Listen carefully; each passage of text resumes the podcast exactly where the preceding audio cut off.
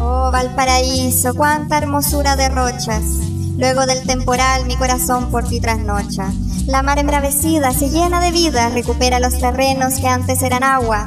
Hoy le llamamos Errázuriz Blanco, Avenida Brasil, pero yo sé que eso no siempre fue así. No siempre fue así.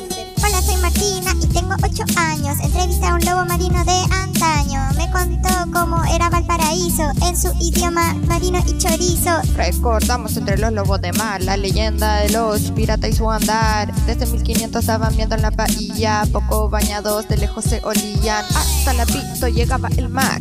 En los cerros te ponía a caminar, frondoso, bosque, riachuelos y alimaña. Era hermoso, me contó una araña. Avenida Brasil, 1906. Después del terremoto, albergó damnificados como un devoto. Valpo renace y no andan a pasado a poto. Yo llevo a Valparaíso en el corazón. Yo también. los cerros es una gran pasión. que lo es.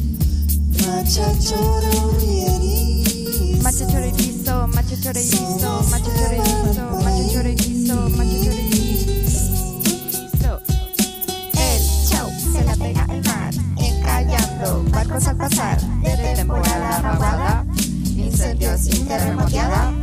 Valpo siempre fue como bonita, dijo metiéndose mi abuelita. Si no sabes lo que significa, pues averigua y te quedará clarita. Los cerros de esta ciudad, antes de que allí hubiera electricidad. Farolitas las noches alumbraban, al que las prendía sereno llamaban. Escaleras sin fin, viento y orín, nunca fundada, bien improvisada. Bajar es peligroso con las zapatillas desabrochadas. Yo llevo a Valparaíso en el Ay, sí, yo también. Subir los cerros es una gran pasión. que es una gran pasión.